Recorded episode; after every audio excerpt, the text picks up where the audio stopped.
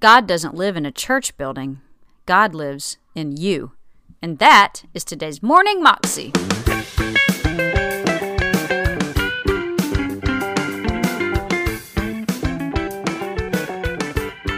Welcome to the Morning Moxie Show. I am your host, Alicia Sharp, and today we have another Billy Graham message. And he's talking to us today about how we can overcome temptation.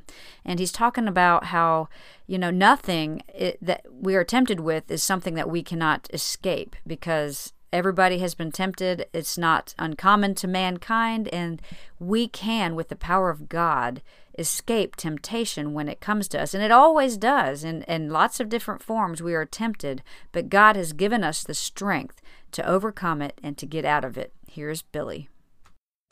There hath no trial or temptation or trouble taken you, but such as is common to all men. But God is faithful, who will not allow you to suffer to be tempted above that you're able but will, with the temptation or the trial, also make a way to escape, that you may be able to bear it. Young people today are faced with so many problems, especially peer pressure. We were talking about it in the little room that I was in a few minutes ago.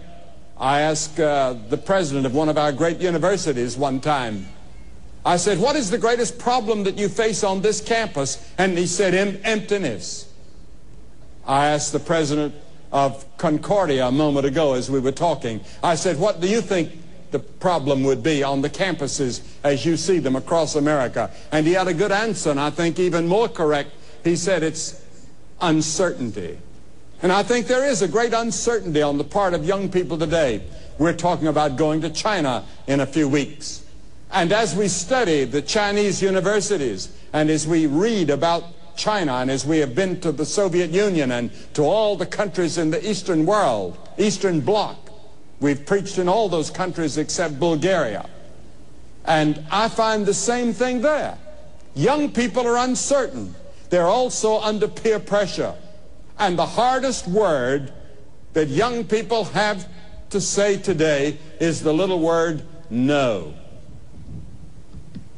Whether it's drugs, whether it's picking up a cigarette, whether it's illicit sex, whatever it is, it's the hardest word. Do you say no when the peer pressure comes? When the hormones begin to rise? When the excitement is there?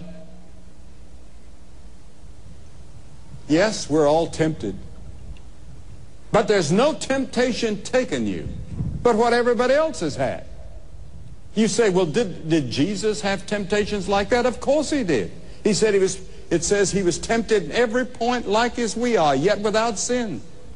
Because the moment you're tempted, God provides a way to escape. There's a way out. He provides it.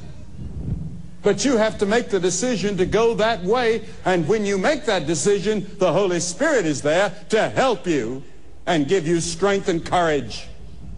I believe in watching television. I remember when we first got a television set, we could barely get it. All we got was some snow. But we thought it was great when we saw a little movement. now we have cable television. Get all kinds of things. But you have to discipline yourself. And you have to say, no, I'm not going to spend all of my time in front of that box. And in many homes, it's become the idol. It's become the God. You go into the home, and everybody's quiet and reverent. You're in front of your God, watching. And that's the way it's become. And even some of our television owners and television personalities are warning us about it and how much harm can come in spending so much time watching television. Jesus said in Luke 21, 34, and take heed to yourselves, lest at any time your hearts be overcharged with surfeiting and drunkenness and the cares of this life, so that the day of death comes upon you unawares, or the day of his coming comes upon you unawares. Paul said, make not provision for the flesh to fulfill the lusts thereof. Peter said, For the time past we walked in lasciviousness, lust, excess of wine, revelings, banquetings, and abominable idolatries. What about you? Do you live a disciplined life? Do you live an organized life?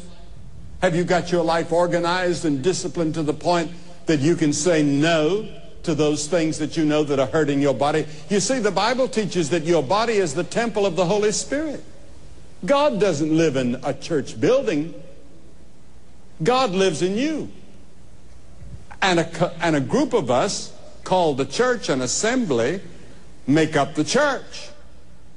And we use the building and its facilities to meet in. And so it's a sacred building. It's a holy building, as the temple was in Jesus' day, or the synagogues were considered. But the real temple of God is your body. And yet you harm your body by the way you treat it. And then another man in the Bible, a young man that said no, that changed history, was Joseph. He, he was the boy that his father loved the best, apparently. And the other children became jealous and envious of him. And so they said, let's kill him. And Reuben said, his oldest brother said, no, let's put him in a pit. And we'll just leave him to die there, and uh, father will not know the difference. But then some Ishmaelites came along, and they said, let's sell him and make some money. And then his blood won't be on our hands. We'll let the Ishmaelites take him. So they sold him into slavery to these Ishmaelites, and they took him on to Egypt, and they sold him to a man by the name of Potiphar that was in the cabinet of Pharaoh. And he became a slave, strong, handsome. And the Genesis 39 tells us of the temptation of Joseph. And he said no, because Potiphar's wife was a beautiful woman and a sexy woman. And she came to him and she said, Joseph, come and lie with me. Go to bed with me. I've been wanting you ever since you've been here, and now all the men are gone. My husband's away. Come with me. And he said, No. I will not do this great wickedness. Your husband has treated me well, and I would sin against my God if I did that. And she begged him. And finally she became angry. And he rushed out of the house and left his coat behind. And she began to scream and yell. She yelled, rape. He tried to rape me. And when her husband came home, he had Joseph thrown into prison. Joseph said no. But then God was with Joseph in the prison. And you all know the story of how God used Joseph and made him the prime minister of all of Egypt and helped save again his family later on. A long story, which I don't have time to tell tonight, but most of you know it, I'm sure. Now, the Bible teaches that sex is not a sin. God gave it. It's a gift from God. It's the wrong use of sex that's the sin. God gave you the ability to make love, but within the bonds of matrimony, not outside. Adultery is wrong.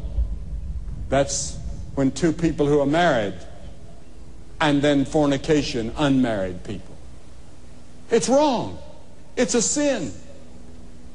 And I know that the tremendous urge, especially when you see it at every counter where they sell books and magazines.